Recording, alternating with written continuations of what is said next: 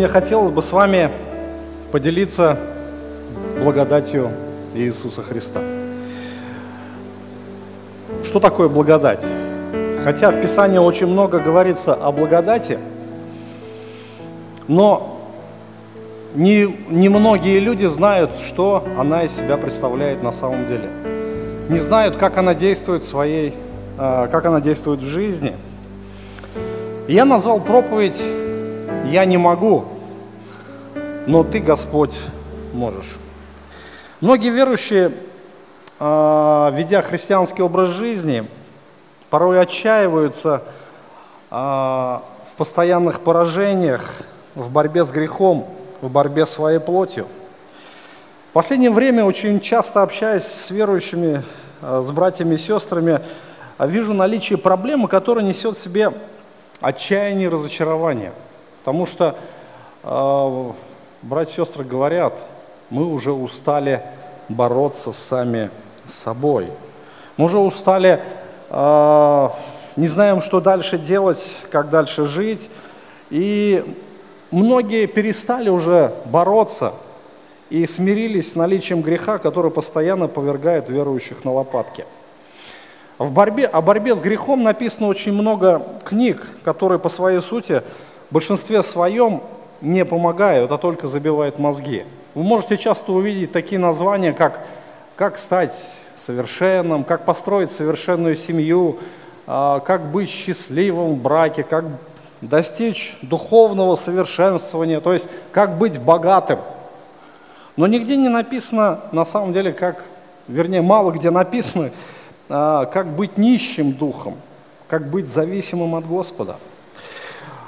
Иисус обещал жить с избытком. Когда мы открываем Священное Писание, мы видим, что Господь говорит о совершенно каком-то новой качестве жизни, о жизни с избытком. Избыток жизни в благодати должен изливаться на христианина и, э, и других людей, которые его окружают. Иисус говорил, что из вас потекут, из чрева вашего потекут реки воды живой – но очень многие не то, что других могут питать этими реками, они сами остаются жаждущими и голодными. И жизнь с избытком, она должна нести в себе счастье, но очень многие, увы, многие христиане, подавляющая масса их, а, не знают, что такое настоящая христианская жизнь и что значит быть на самом деле счастливым. Я думаю, что многие из вас сегодня, заглянув в свое сердце, зададут вопрос, а счастлив ли я? Наверное, дадут отрицательный ответ. Почему? Потому что, а, терпя а, поражение, идя на компромисс с грехом, фактически, ну, вроде бы и молишься Богу, вроде бы и читаешь Писание, вроде бы имеешь общение в церкви, но как-то нету действия Божьей благодати внутри. Господь обещает жизнь. И эта жизнь, она заложена в самом Иисусе Христе. Он не только несет жизнь, Он сам является этой жизнью. И Господь хочет дать ее каждому, кто приходит к Нему. Христос э, живет в каждом человеке, и Он абсолютно счастлив сам себе. И вот это счастье, Божье счастье, оно должно изливаться по теории, да, должно изливаться на каждого. Но, как я уже отметил, что не все способны, может быть, до конца вместить эту Христову жизнь. Многие так и борются с самим собой, а некоторые просто одевают маску лицемерия, идя на борьбу с грехом, на компромисс с грехом, говоря другим, что у них все нормально, на самом деле там нормального-то и ничего и нету.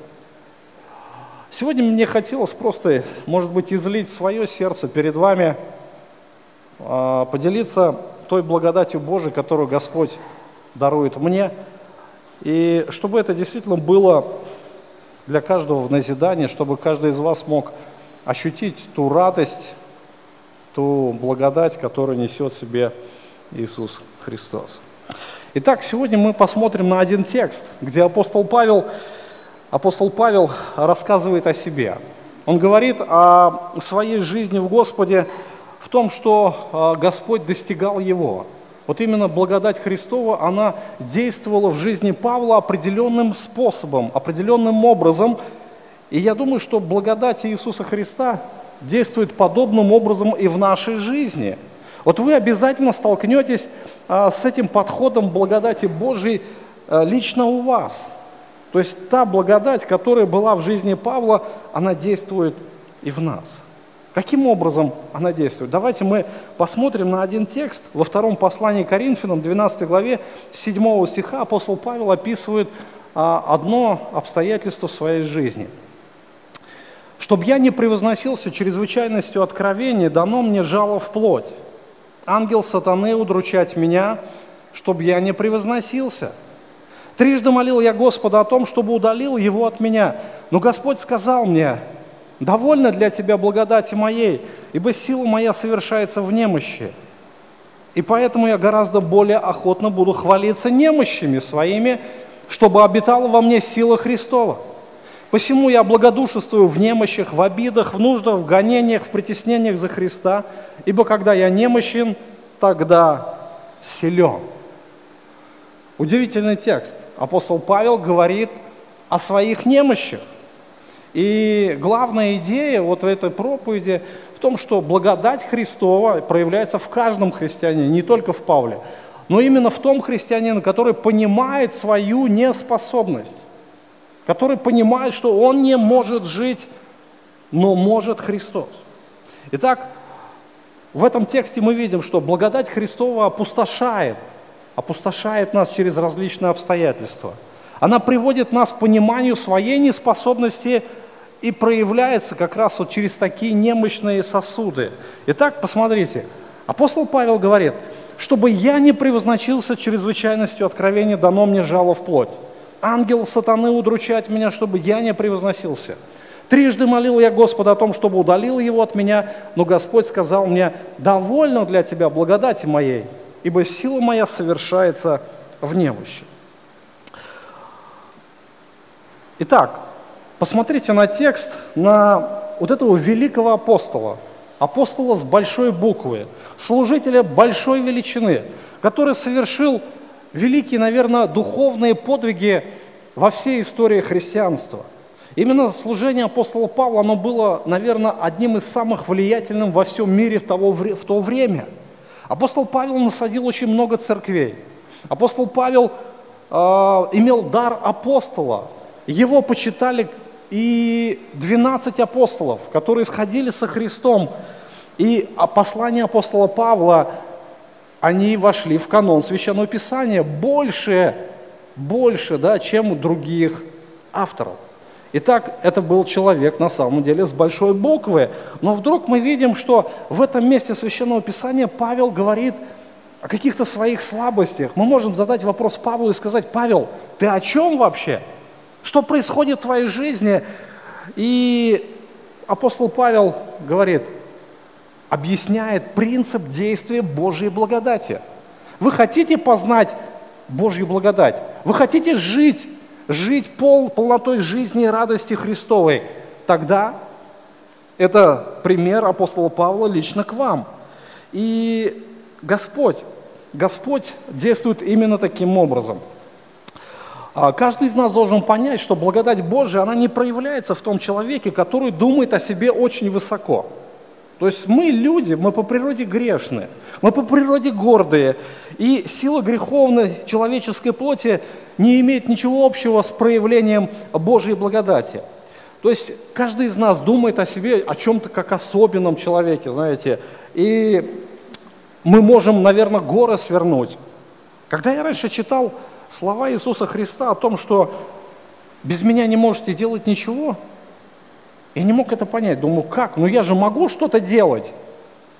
Я мог что-то делать для Господа и своими силами, но, но, это было бесполезная трата времени, бесполезное усилие, средства.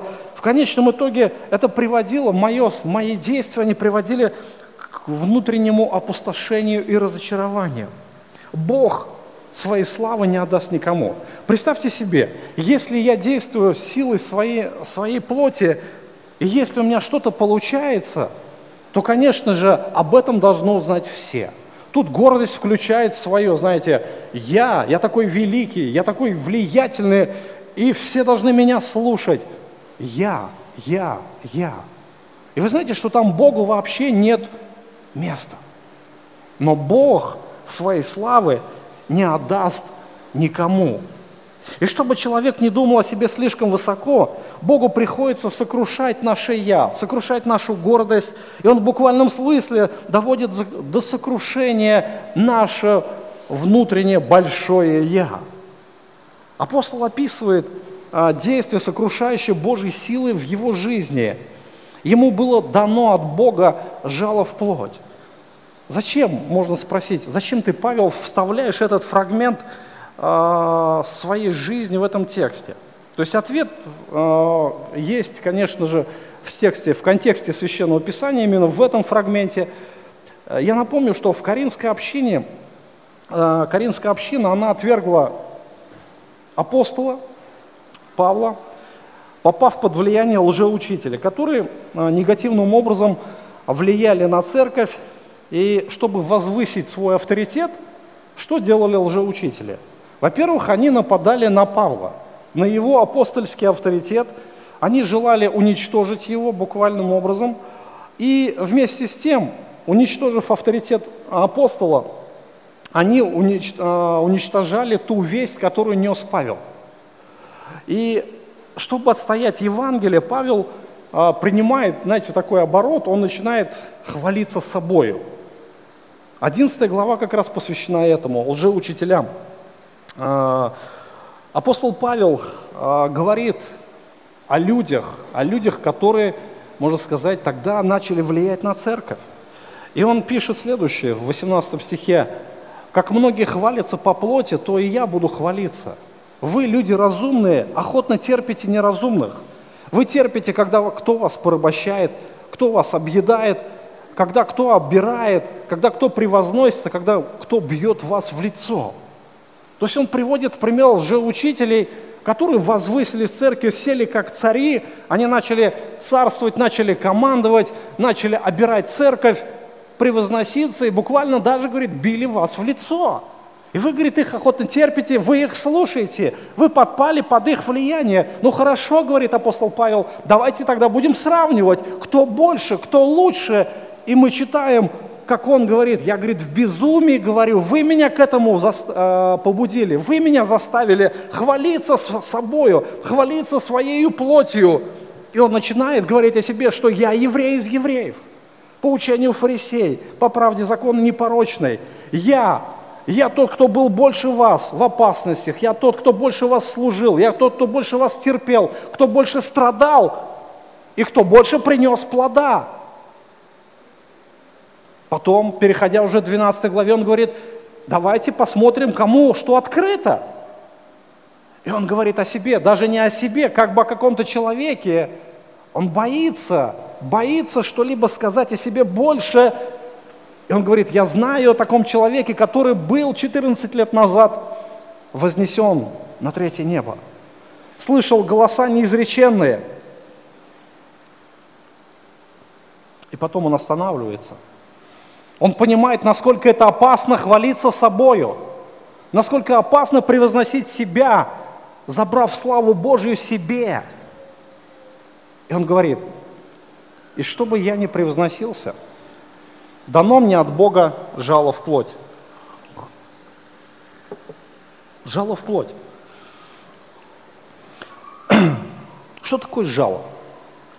Жало ну, многие, наверное, понимают слово «жало» как нечто такое, как пчела или оса ужалила, да, вот такое, ой, неприятно, да, больно немножко, ой, неприятно. Нет, буквально жало в этом контексте не означает э, жало пчелы или осы, буквально это копье, копье, которое всадили в человека. Буквально Павел показывает поле, поле брани. Раньше войны велись не так, как сегодня, да, сегодня а, есть стрелковое оружие, сегодня есть а, снаряды, мины, бомбы, авиация, пушки и так далее. Тогда этого ничего не было, тогда были кони, копья и мечи. И вот представляете человека, которого вонзили копье. Что он может делать на поле боя? А он ничего не может. Силы его иссякают. Это копье, оно не дает ему покоя. Рана а, кровоточит, силы быстро кончаются. Он бы рад бежать в атаку, а не может. Его действия ограничены. И Павел говорит, буквально меня вонзили копье. Я, говорит, ничего не могу делать. И Бог, Он говорит, это допустил. Что это за копье? Что это за жало, которое было у апостола Павла? И он говорит, ангел сатаны. Он стал удручать меня. Удручать меня. Что это за ангел сатаны? Вы знаете, очень много предположений есть по этому поводу. А, кто-то говорит, что это болезнь, Бог допустил болезнь апостолу Павлу, но, в принципе, болезнь, она не сковывала Павла, именно его внутренний духовный мир, его внешние способности, а, хотя Писание как бы показывает его болезнь глаз, но болезнь не является тем жалом. Кто-то говорит, может быть, это был какой-то там родственник, который не давал им покоя. Но по контексту видно, что это были как раз лжеучителя. Именно или один лжеучитель, или группы лжеучителей, которые не давали ему покоя.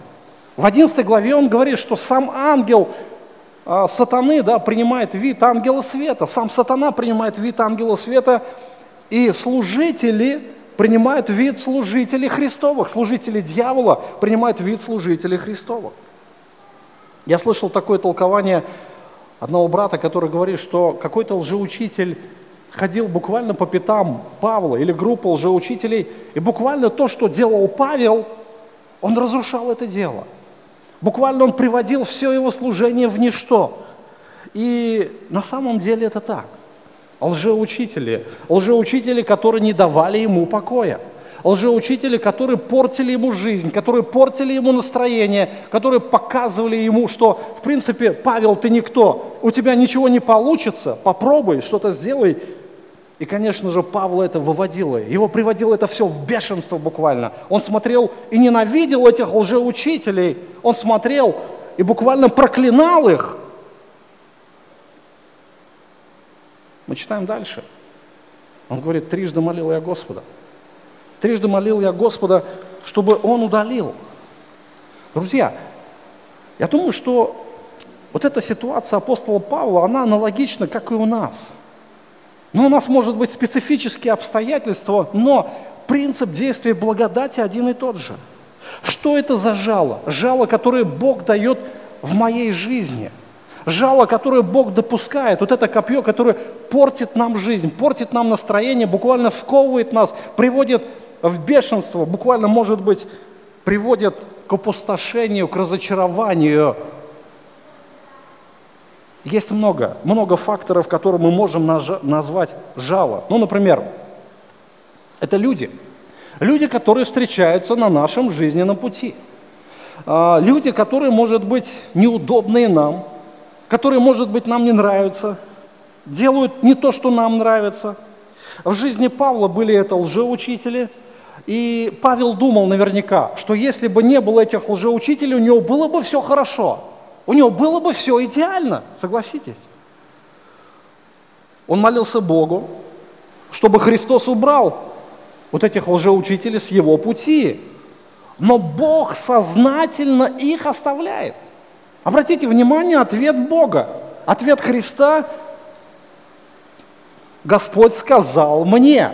Смотрите, Бог Э, дал откровение Павлу, довольно для тебя благодати моей, ибо сила моя совершается в немощи. Сила Божья проявляется в немощи. Благодать проявляется в нашей немощи. Благодать проявляется в нашей неспособности. Мы ничего не можем делать. И Божья благодать сокрушает нас. Она приводит нас в состояние немощи, чтобы мы ничего не могли. Встречаются люди, люди, которые портят нам жизнь, люди, которые э, сознательно, может быть, вредят нам. И часто в нашем сознании мы молимся за этих людей. Господи, избавь, Господи, помоги, Господи, спаси. А как будто Бог и не слышит. Что происходит, я не знаю. Если бы не было этих людей, у меня бы все было хорошо в жизни. Братья и сестры, разве Бог не знает о тех людях, которые окружают вас? Знает но Он их ставит сознательно. Он допускает их сознательно на вашем жизненном пути. И не было бы этих людей, то вы не узнали бы по-настоящему свой отвратительный характер. Вы бы не узнали сами себя, но эти люди провоцируют вас злиться, эти люди провоцируют вас ругаться, ненавидеть и всячески проявлять свою греховность. То, что вскрыто внутри, оно выходит просто наружу. Хотим мы этого или нет, наша греховность, она бывает порой завуалирована под маской праведности, под маской религиозности, доброты, хороших людей и так далее. Что это за люди? Очень часто это люди близкие нам. Иногда это супруги. Супруги, которые действительно являются неудобными людьми. И многие думают, вот если бы я женился или вышел замуж за другого человека, то у меня было бы все хорошо в жизни. Нет, не было бы. Очень часто в домах, внутри семьях идут настоящие войны. Настоящая война. И Бог это допускает. Спрашиваешь, что это за христианство? Что происходит? Что происходит в церкви? Что происходит в христианском мире? Это Бог смиряет. Смиряет гордые сердца. И вся эта греховность выходит наружу. Не обязательно, что это могут быть супруги, это могут быть братья и сестры в церкви. Неудобные люди, которые действительно мне не нравятся. Мне не нравится, как они живут, мне не нравится, как они говорят, как они одеваются. Мне не нравится, как они относятся ко мне, как они сплетничают про меня и так далее и тому подобное. Братья и сестры в церкви. И это нормально. И приходится, конечно, наблюдать различные конфликты, которые происходят здесь, в рамках этого здания. Есть близкие родственники, родители, которые вмешиваются в жизнь, которые не дают покоя. Есть братья и сестры по плоти, есть много других людей, есть соседи, соседи, которые не уживаются никак с нами, постоянно недовольны, постоянно вредят нам – то кошку могут убить, то колорадских жуков подкинуть, то еще что-то сделать. Есть также и начальство на работе, которое неудобное. Вы знаете, мы можем сейчас перечислять бесконечным время вот этих людей, которые действительно являются неудобными для нас людьми, которые портят нам жизнь, которые буквально изводят нас на нет, которые действительно дают нам повод или провоцирует нас тому, чтобы мы злились, чтобы мы ненавидели. Бог сознательно допускает этих людей в нашу жизнь. Эти люди выявляют нашу злую натуру. Эти люди выявляют в нас греховность. И не было бы этих людей, мы бы не смогли по-настоящему знать, насколько мы злые и порочны, друзья. Мы бы не поняли, кто мы такие есть на самом деле, если бы не было этих людей. Но эти люди являются нашим благословением, хотя, может быть, мы этого не понимаем до конца. Апостол Павел, он тоже молился, он, скорее всего, он и постился, трижды, говорит, трижды молил я Господа. То есть буквально они его изводили. Они буквально уничтожали его, они буквально разрушали его дело, которое он совершал. Иногда Бог даже может разрушить церковь, чтобы смирить служителя. Даже такое бывает. Ради одного служителя, ради одного избранного сосуда Бог может просто разрушить церковь, как это случилось с апостолом Павлом. Удивительно, действие Божьей благодати. И Бог говорит – это мои посланники. Для тебя лично. Это люди, которые проявляют мою благодать в тебе.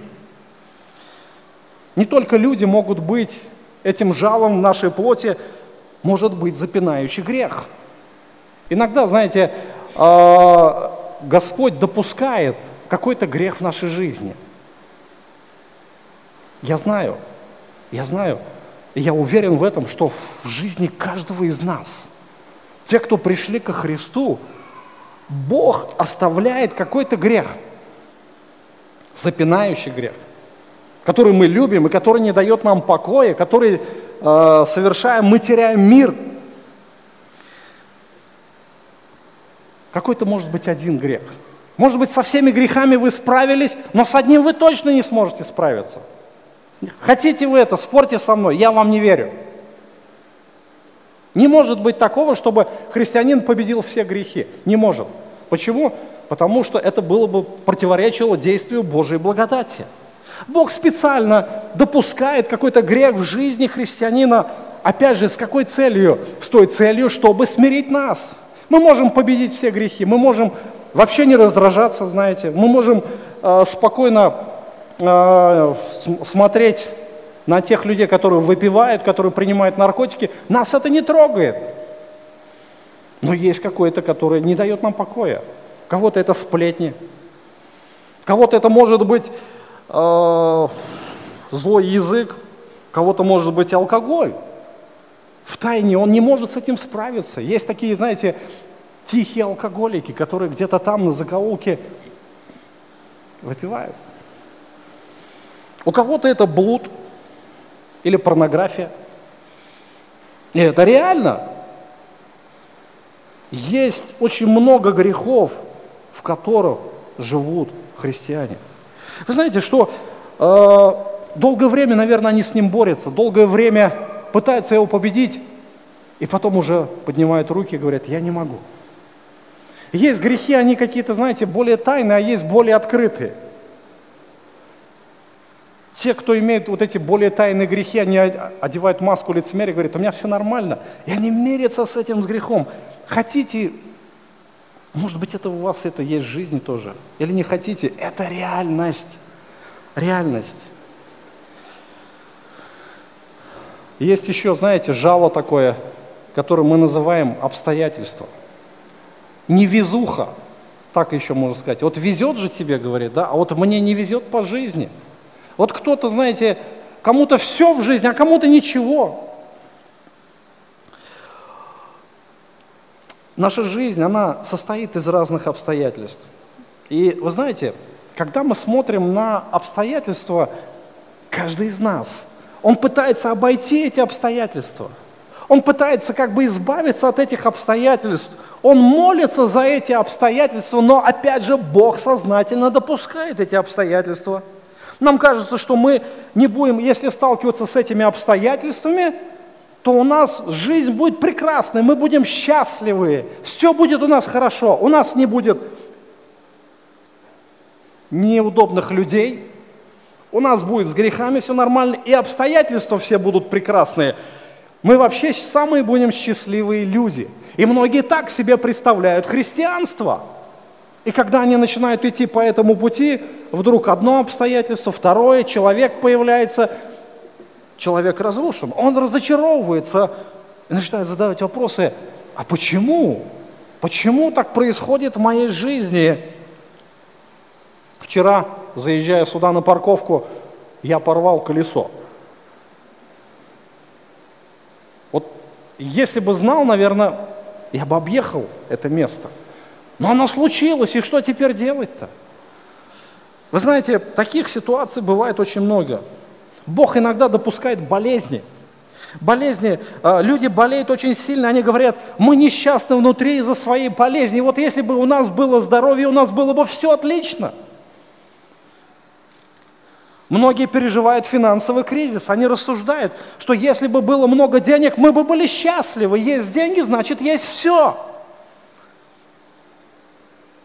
Кто-то, может быть, попал в аварию, кто-то попал в природный катаклизм, действие природного катаклизма, цунами, землетрясения и так далее, и тому подобное. Кто-то попал в зону военных действий.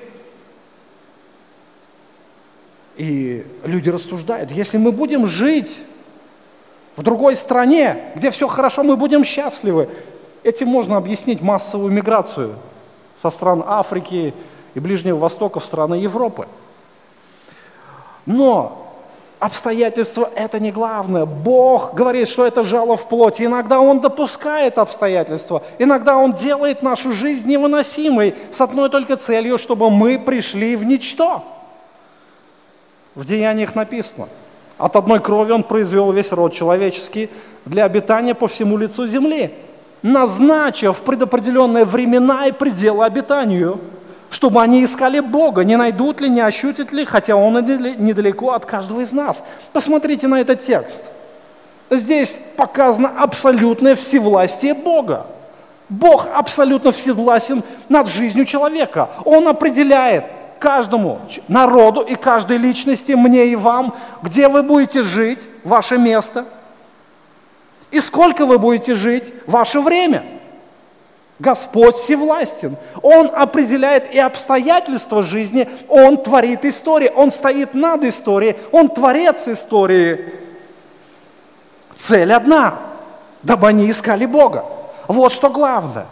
Он создает историю, Он создает обстоятельства только для одного, чтобы люди осознали нужду в Нем. Мы можем бесконечно долго обсуждать те факторы, которые делают нашу жизнь несчастной. Я хочу вам прочитать историю одного человека. Ее описывает один пастор-миссионер из Китая. Однажды он проводил конференцию на тему «Победа во Христе». К нему подошел один мужчина. Он пришел в отчаянном состоянии, и он попросил, можно ли я, говорит, хочу я, э, поговорить с вами э, на следующее утро. Он говорит, э, этот человек, пастор, говорит, я на следующее утро не могу, у меня запланировано плотный график. Он говорит, нет, э, я не могу сегодня вечером, потому что мне нужно больше времени. У меня очень огромная проблема. Хорошо, он его уговорил, они договорились встретиться в 9 часов утра. И он был очень высок, походил на военного человека, у него был сильный голос, хриплый голос. И на следующий день он пришел в 9 утра, этот военный уже сидел и ждал его. Он был очень серьезен, и он начал рассказывать об армии, о том, как он познал Бога, как переехал в этот город, где проповедовал этот пастор. И он рассказал, что он победил многие грехи, то есть проблема с грехами в его жизни была решена. Но, но э, была одна лишь вещь, которую он не способен был победить. И когда, говорит, я услышал это, я, снова, э, я был снова приведен в восторг, вот это, вот это одно. Он говорит, одно, все было нормально, только одно не мог победить. И я спросил, говорит, что это за вещь, которую ты не мог победить? И он показал мне свои руки и сказал, это сигареты. Это сигареты. Он сказал, что победил все серьезные тяжкие грехи, но он не мог победить этот грех. Он курил в течение 10 лет и был христианином уже 4 года. Он приехал в этот город более года назад. В течение тех трех лет э, он пробовал 7 или 8 раз, говорит, про, э, бросить курить. Но, говорит, все было тщетно. Он жаловался, говоря, для меня это большое страдание, курить э, здесь, город, в котором я живу, это маленькое место. Здесь так много братьев, сестер. Если они узнают, что я курю, это будет беда. А, поэтому я могу курить только в тайне. Я не могу курить дома, потому что жена тоже верующая, она постоянно следит за мной. Если я не курю, я курю вне дома, то я боюсь, что братья и сестры увидят меня. Я не могу курить явно. Я должен прятать сигареты глубоко в карманах. Если я в больнице, где я работаю, я могу курить в моем кабинете. Но я не могу курить явно, только за закрытой дверью. Всякий раз, когда кто-то приходит, я тихо бросаю сигарету. Я боюсь, что няни в больнице найдут окурки, сообщат братьям и сестрам. Если моя увидит меня курящим, будет большая беда. У меня большое страдание курить братья и сестры очень добры. Они приходят наместить меня, э, нас во все, во всякое время. Они приходят, когда я курю, то я должен сразу съесть таблетки из трав, чтобы они не обнаружили запаха сигарет в моем дыхании. И весь прошлый год я так много страдал от сигарет. Я не люблю курить, но я не могу бросить курить, независимо от того, как стараюсь. И вот этот человек сидел, говорит, передо мной, его большая хриплая скульптура совершенного образа солдата, но пока он говорил, он плакал, как маленький мальчик. Этот человек был доведен до состояния полного опустошения. Апостол Павел тоже испытывал подобную ситуацию. Возможно, он плакал, возможно, он э, кричал, но он сильно страдал. То есть буквально он был загнан в угол, его служение пришло в тупик. И дальше, дальше он говорит, я, говорит, получил откровение от Господа. И теперь посмотрите реакция апостола Павла на эти обстоятельства. Господь, когда открыл ему, довольно для тебя благодати моей, ибо сила моя совершается в немощи, и он говорит, и теперь, потому я гораздо охотнее буду хвалиться немощами моими, чтобы обитала во мне сила Христа. Апостол Павел как-то странно реагирует на свои немощи и падения. Он буквально говорит, хвастается ими. Он говорит, я теперь не только хвалиться, буквально хвалиться, вот это слово, оно превозносится, хвастаться. Когда человек хвастается, вот когда с чем-либо вот хвастается, чем он хвастается? Он хвастается или там хвалится тем, что он а, его что-то может выделить, да, такое. Например, машину купил. Ва, какая машина у меня, да. А, там, женился, да, там, какая у меня жена или муж какой, да. Работу имеет. И я получаю в месяц полтора миллиона рублей. Вот кто из вас получает полтора миллиона рублей? О, меня это как превозносит, да, все на меня будут смотреть, о, какой человек важный, должность имеет на работе, да. Можно хвалиться чем угодно. А, люди хвалятся добрыми делами. Люди хвалятся своими подвигами духовными, молитвенными подвиги, подвигами. Я четыре часа в день молюсь, братья и сестры. А вы знаете, я вот миссионером а, ездил в 10 стран, проповедовал Евангелие. О, хороший брат какой. То есть я могу сейчас утрировать, знаете, утрировать в буквальном смысле, но апостол Павел этого не делает. Он говорит, все то, что есть у меня, говорит, это неразумно, даже если я этим хвалюсь. Это безумие вообще. В послании филиппийцам апостол Павел говорит, опять же, а, превознося себя, чтобы унизить лжеучителей, он говорит, о, я такой, я там иудей, я по правде закона непорочный. Но, говорит, что было для меня преимуществом, я почел считаю. И все почитаю считаю ради превосходства познания Христа. От него, говорит, я от всего отказался и все почитаю за ссор. Вот это слово ссор, грубое слово, которое обозначает дерьмо. Вот это все было дерьмом для апостола Павла. Извините за грубый язык, но так написано в Библии. Так Павел выражает свое положение.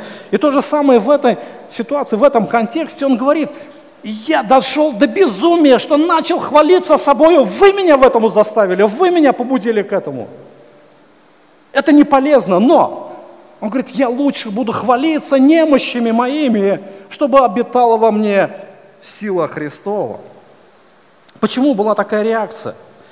А, почему Павел так странно реагирует на свои немощи и падения? Он буквально а, хвалится ими. Слабость – это не что-то, о чем нужно глубоко переживать и плакать. Слабость – это то, чем нужно хвалиться. Друзья, вы хвалитесь своими немощами, слабостями? Чем вы хвалитесь? Подумайте. Вы знаете, я вчера упал. Я вчера так сплетничал, да, вообще. Кто, кто так вообще разговаривает? Вы что, ненормальный, что ли, да? Вот можно так посмотреть. Но по сути своей Павел и говорит об этом, друзья. В этом-то это обнажает нашу сущность, это показывает, кто мы такие есть. Послание к римлянам.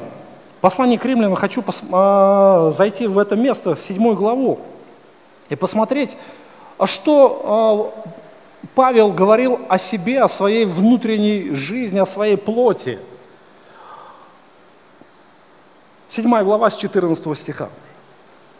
Мы знаем, что закон духовен, а я плотян продан греху. Я не понимаю, что делаю, потому что не то делаю, что хочу, а что ненавижу, то делаю. Если же делаю то, чего не хочу, то соглашаюсь с законом, что он добр. А потому же не я делаю, но живущий во мне грех. Ибо знаю, что не живет во мне, то есть в плоти моей что-то доброе, потому что желание добра есть во мне, но чтобы делать он и того не нахожу. Доброго, которого хочу, не делаю, а злое, которого не хочу, делаю.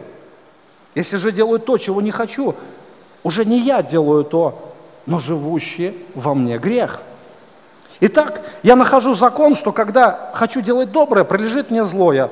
Ибо по внутреннему человеку нахожу удовольствие в законе Божьем, но в членах моих вижу иной закон, противоборствующий закону ума моего и делающий меня пленником закона греховного, находящегося в членах моих. Бедный я человек, кто избавит меня от всего тела смерти? Обратите внимание, апостол Павел описывает практику своей жизни. То есть он говорит о том, что грех проявляется в нем. Он говорит о желании делать доброе. Он говорит о том, что а, он хочет жить праведной жизнью, он хочет жить доброй жизнью, но у него не получается. Вот он все силы прикладывает, но у него ничего не получается. Он борется с собой, но у него ничего не получается. О Господи, кто избавит меня от меня самого? Мы можем на самом деле пытаться изменить обстоятельства. Мы можем попытаться изменить людей, которые неудобны нам. Мы можем изменить что-то, пытаться, да, но от себя не убежишь. Проблема не в окружающих обстоятельствах или в людях, проблема в нас. В нас проблема. Это проблема грех, который делает нас несчастными. Грех, который не сводит нас, который буквально повергает нас на лопатки.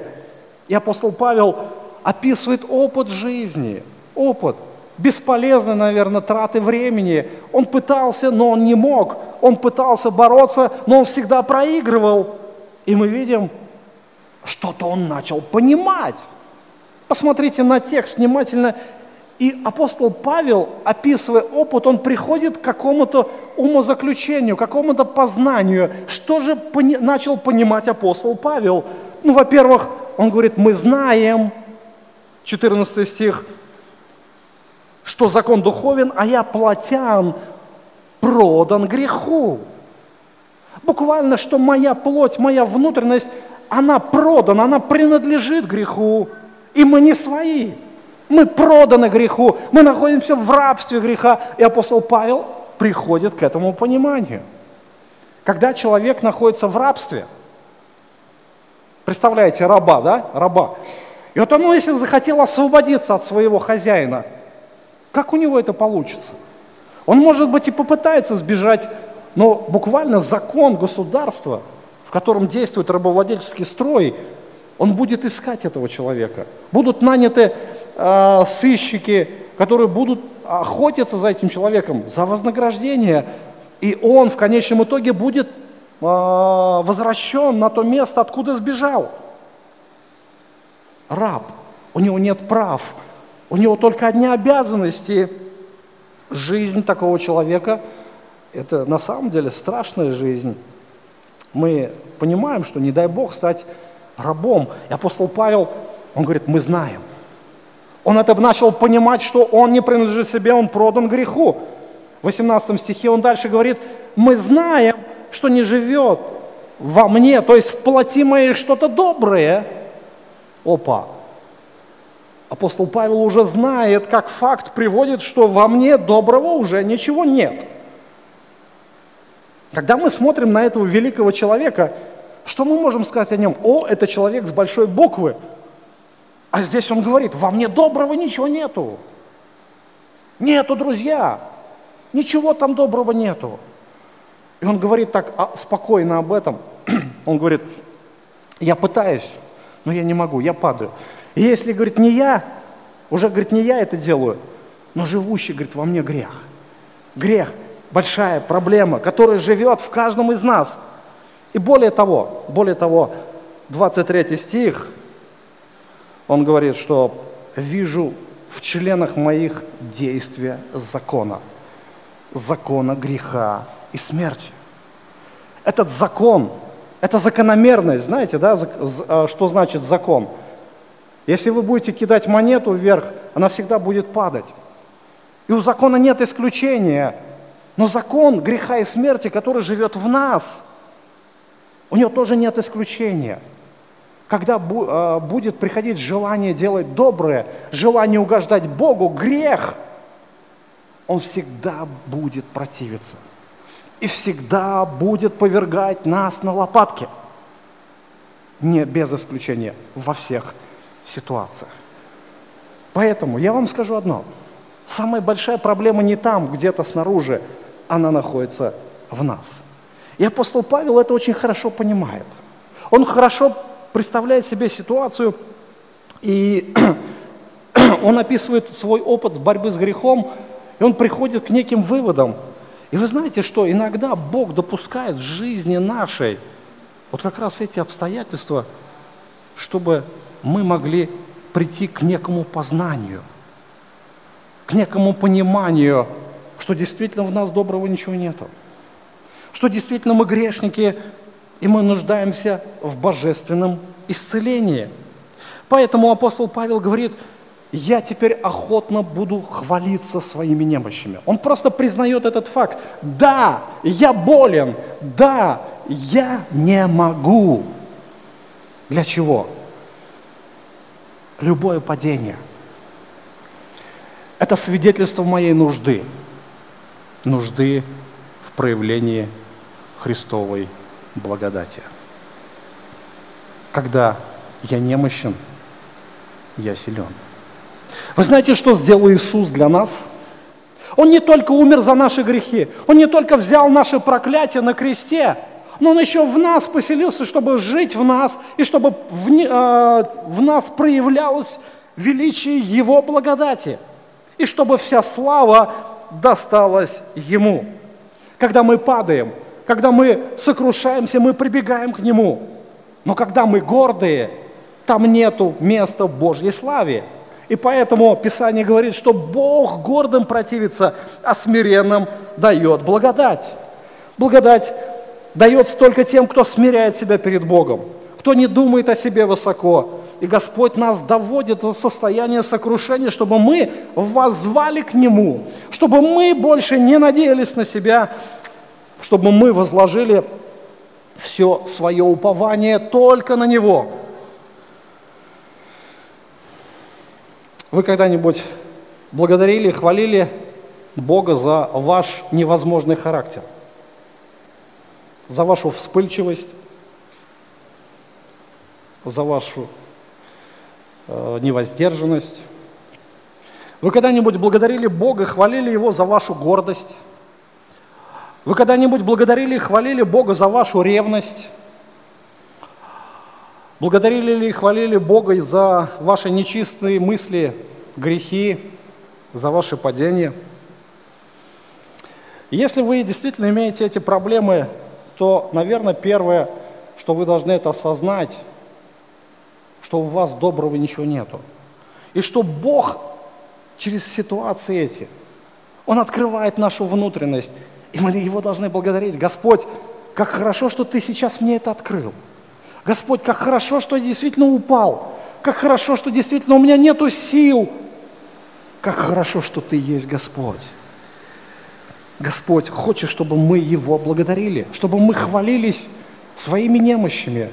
Но самое главное, это еще не все. Господь хочет, чтобы мы пришли к Нему, как к доктору, как к источнику, как источнику благодати, который бы действительно проявлял себя. Посмотрите, дальше Павел пишет, «Посему я благодушествую в немощах, в обидах, в нуждах, в гонениях, в притеснениях за Христа, ибо когда я немощен, тогда силен». Буквально апостол Павел говорит, я благодушествую, буквально я получаю удовольствие, буквально я наслаждаюсь этим. Какой-то ненормальный человек, вот, вот почитаешь, да, вот скажешь, вот, вот у него ум есть, нет? Вообще у человека вообще э, из ума выжил, да? Друзья, по-другому благодать не действует. Вот по-другому никак. Господь же знал слабости Павла, он же знал его вообще внутренность. На что Павел, Павел способен? Он говорит, чтобы я не превозносился. А, Павел, ты можешь превозносить? Еще как могу. И Господь это знает. Господь знает, насколько я гордый. Господь знает, насколько действительно я могу э, себя Богом сделать в глазах окружающих. И причем, знаете, что многие в этом мире, на земле, к апостолу Павлу относятся как чуть ли не Богу. К апостолу Петра вознесли, каких-то святых возносят. Друзья, зачем? Бог говорит, славы не отдам никому. И чтобы вы понимали, что из людей нельзя делать Бога, я буду их буквально опускать ниже плинтуса. Буквально буду выносить наружу всю их гниль, внутреннюю гниль. Я вас хочу, вас хочу спросить, а вы никогда в своих пастырях не разочаровывались? Я знаю, что все вы разочаровывались лично во мне. И я благодарю Бога за это. Что у меня нету сейчас сказать такой возможности, что я такой великий пастор или великий проповедник. Нет, слава Господу, я могу похвалиться этим, да, Господь, я такой же, как мои братья и сестры. У меня нету нисколько привилегии сказать, что я чем-то лучше, что я могу сказать, что я э, больше чего-то совершил. Нет у меня ничего этого. О, Господи, как хорошо. И мне так хорошо от этого, вы знаете, и я начинаю наслаждаться моим Христом. Я начинаю наслаждаться моим пастырем, моим спасителем, потому что не было бы этих обстоятельств в моей жизни, не было бы моих падений, не было бы конфликтов между другими людьми, тогда бы Господь не открыл бы себя мне. Тогда бы Его сила не открылась. Сила Христова не может быть в том, кто не имеет никаких слабостей. Тот, кто действительно считает себя каким-то великим, тогда зачем ему вообще Христос нужен как Спаситель? Только тот, кто со слабостями могут испытать силу Христа. Поймите, братья и сестры, это действие Божьей благодати. Хотим мы этого или не хотим. И я тоже предпочел бы хвалиться моими слабостями, потому что мои слабости предоставляют место Богу, дают Ему возможность действовать во мне и проявлять Его силу, совершая во мне что-то великое. Как только Господь показывает нам, что мы ничего не можем делать, Он сразу покажет нам, что Он все может. Бог не показывает вам вашу неспособность, чтобы просто разочаровать вас. Бог опускает нас, Бог допускает падение, чтобы мы взглянули на Него. Чтобы мы взглянули на Христа и пришли к Нему и сказали, Господь, Ты моя жизнь, Ты все во всем. И мы должны говорить, Господь, я не могу ничего делать, я не могу сделать то, я не могу любить этого человека, я не могу простить того человека, я не могу любить жену, я не могу любить мужа, не могу покрыть.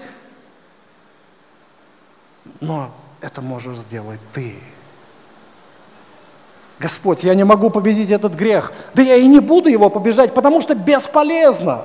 Во мне нет ничего доброго, во мне нет сил, во мне нет способностей но они есть у тебя. Ты есть жизнь. В тебе есть благодать, в тебе есть любовь, радость, терпение, мир, милосердие. В тебе есть все, в тебе есть вся полнота. Мы можем говорить, Господь, я так благодарен Тебе, что я ничего не могу. И я буду этим хвалиться.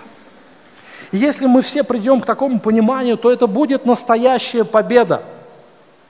Апостол Павел пишет о себе, посмотрите, 1 Коринфянам, в той же церкви, послание, только в первом послании, в 15 главе, «Но благодатью Божией есть то, что есть. Благодать Его во мне не была тщетна, но я более всех их потрудился». Впрочем, не я, а благодать Божия, которая со мной. Видите логику Павла, да? Я более всех потрудился. Подождите, нет, не я. Благодать. В этом же послании, 12 а, глава, Павел пишет, «Не полезно мне хвалиться, я приду к видениям, откровениям Господним, знаю человека, который тому назад лет 14, в теле не знаю ее, вне тела ли не знаю, Бог знает, восхищен был до третьего неба. А, и знаю о таком человеке, только не знаю в теле или вне тела, Бог знает. Он был восхищен в рай и слышал слова неизреченные, слова которых человеку нельзя пересказать. Таким человеком могу хвалиться. Собой же не похвалюсь, разве только немощами моими. Впрочем, если захочу хвалиться, то буду не, не буду неразумен, потому что скажу истину, но я удерживаюсь, чтобы кто не подумал о мне более, нежели во мне видит или слышит от меня. Вы видите, да, логику Павла вообще, насколько он боится даже лишнее слово сказать о себе что-то, да? Он настолько понимает действие Божьей благодати и понимает свою немощь, он говорит, не, я даже о себе не буду говорить, что это я там был восхищен в рай – что я получил великие откровения, что я слышал слова неизреченные, но, говорит, собой я не хочу хвалиться, потому что я знаю себя. Я знаю, что там доброго ничего нету. И я, говорит, боюсь, чтобы вы обо мне не подумали выше того, что я есть на самом деле. Вот насколько смирен Павел, а? Вот для меня это такой великий пример. И я молюсь, говорю, Господь, хочу как Павел. Но чтобы быть как Павел, нужно пройти много. Я это тоже понимаю. Единственную цель, которую ставит Бог в нашей жизни, допуская немощи и падения, это привести нас к пониманию, что мы ничего не можем делать без Него. И в немощи мы можем приходить к Богу и говорить, Господь, я не могу, ты можешь. Действуй во мне своей силой, своей любовью, своей благодатью, чтобы прославилось Твое имя. Ты, только Ты достоин славы. Когда Иисус общался с учениками на последней вечере, Он говорил тоже о действии благодати. 15 глава Евангелия от Иоанна. «Я есть истинно виноградная лоза, Отец мой виноградарь. Всякую у меня ветвь, не приносящую плода, Он отсекает, а всякую приносящую плод очищает, чтобы более принесла плода. Вы уже очищены через слово, которое я вам проповедовал. Прибудьте во мне, а я в вас. Как ветвь не может приносить плода самою, сама собой, если не будет на лозе, так и вы, если не будете во мне. Я лоза, а вы ветви. Кто пребывает во мне, и я в нем, тот приносит много плода, ибо без меня не можете делать ничего. Хотелось бы обратить ваше внимание на последнюю фразу «без меня не можете делать ничего. Он приводит эту иллюстрацию, показывая, что фактически ветвь, она из себя ничего не представляет. И вся ценность ветви то, что она пребывает на лозе. И то, что она может приносить плод. Но плод – это не заслуга самой ветви, это заслуга лозы. Это заслуга то, что соки питаются от лозы. И он говорит, прибудьте во мне. Прибудьте, просто оставайтесь здесь. Вы уже находитесь на лозе, у вас уже есть жизнь, у вас уже есть благодать. Прибудьте во мне. Без меня не можете делать ничего. Удивительные э, строки, которые э, дают очень много информации для размышления. И хотелось бы здесь, наверное, закончить, закончить э, эту историю в жизни апостола Павла, где он говорит о себе, о своих э, откровениях, о своих переживаниях, но самое главное, мы можем увидеть красоту нашего Господа. Независимо от наших дел, независимо от нашего положения, если мы пришли ко Христу, Он принимает нас. Если Он взялся за нас, Он будет доводить дело до конца. Братья и сестры, посмотрите на жизнь, посмотрите на все те обстоятельства, которые вас окружают. По-новому постарайтесь оценить все то, что происходит в вашей жизни. Бог контролирует каждое мгновение вашей жизни. У Него даже и волосы ваши на голове сочтены, все, даже если их там мало. Да, Володь? Все Господь знает. Господь все знает. И цель одна. Он достоин всей славы. О, чуть не забыл. Историю хотите дальше услышать? да, про курильщика. Так. Э, ну, в общем, он показывает ему руки и говорит, это большая проблема. Это то, что меня буквально уничтожает. И если бы вы могли бросить курить сегодня, а, ну, этот пастор ему говорит, слава Богу, аллилуйя Господу. Тот на него смотрит и говорит, вы не понимаете, вы не понимаете моего состояния, зачем вы издеваетесь надо мною? Он говорит, слава Господу, что вы курите. Он не может понять, что происходит. И он говорит, другие не могут оставить курение, а я не могу. И если бы вы видели, как я пытался бросить, вы бы поняли, насколько я страдаю, насколько я переживаю. Было время, когда я не мог курить 3, а, мог не курить 3-4 дня, говорит, но это все время было наполнено одними мыслями. Курить, курить, курить, курить. И я, говорит, уже не мог. Я падал, я ненавижу себя, но я не могу ничего сделать. И тогда я сказал, вот здорово, это предмет радости. Он спросил, что я имею в виду. Я ответил, вы доктор. Доктор, а вы приобрели большую известность в вашей профессии – Однако вы не можете помочь мне, потому что я здоров. Вы лучший доктор в этом городе, а я самый здоровый пациент. Но я не имею никакой личной нужды в вас. Ну, представляете, да, если я здоров, зачем мне доктор? Если бы вы могли бросить курить сегодня сами, то вы были бы для Господа, как я для вас. Ну, то есть, не имеющий нужды в доктора. Зачем вам идти в больницу, если вы здоровы? Но если я слаб и болен, и никакой врач не может вылечить меня, то вы, если вы известный доктор, я прихожу к вам, и у вас будет э, возможность продемонстрировать ваш навык. И Господь э, как раз и является, является как раз тем пастырем, тем лекарем. И брат объяснил этому несчастному человеку э, путь избавления. Потом я открыл 2 Коринфянам 12.9 и стал читать ему как раз тот текст, который мы с вами разбирали. Он говорит, я теперь радуюсь, да, радуюсь, благодушествую в страданиях, я хвалюсь своими немощами, я буду охотно хвалиться немощами. И я спросил его, что вы должны делать с вашей слабостью? Вы должны плакать? Нет нужды плакать. Что вы должны делать? А вы должны радоваться о вашей слабости. Вы должны хвалиться о вашей слабости. Вы должны быть счастливы и хвалиться о вашей слабости, потому что, когда вы немощны, сила Христова будет обитать с вами. Тогда я бросил ему вызов. Вы, можете ли вы прийти к Иисусу и сказать сегодня, Господь Иисус, я курил в течение более 10 лет. Я благодарю Тебя, что я не могу бросить курить. Господь Иисус, я пытался бросить курение в течение четырех лет и полностью проиграл. Я благодарю и хвалю Тебя, потому что я пытался без успеха бросить семь или восемь раз в прошлом году.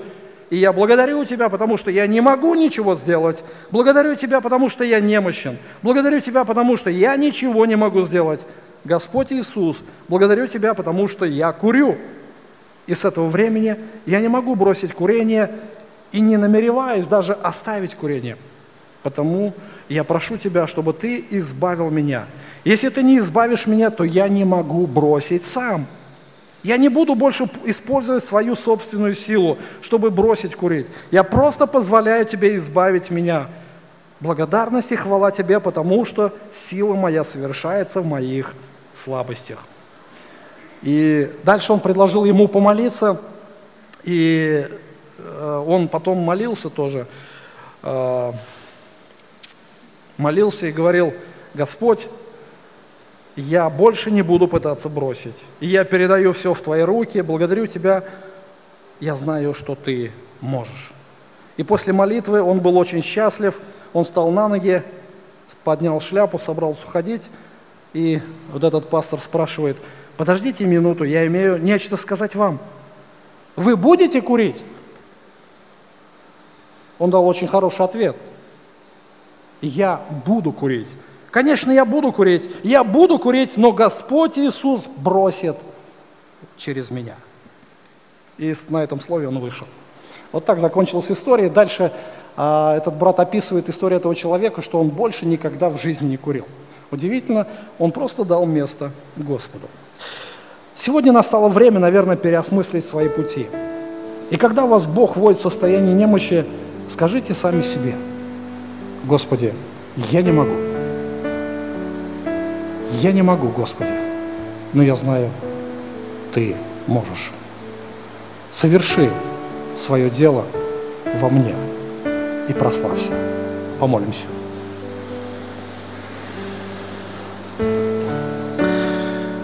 Как прекрасно наш Спаситель сознавать, что Ты наш Спаситель, что Ты наш Бог, что Ты наш Господь, и в Тебе вся сила наша. Благодарим Тебя, что Ты вводишь нас в это состояние немощи, показывая нам, что мы ни на что не способны.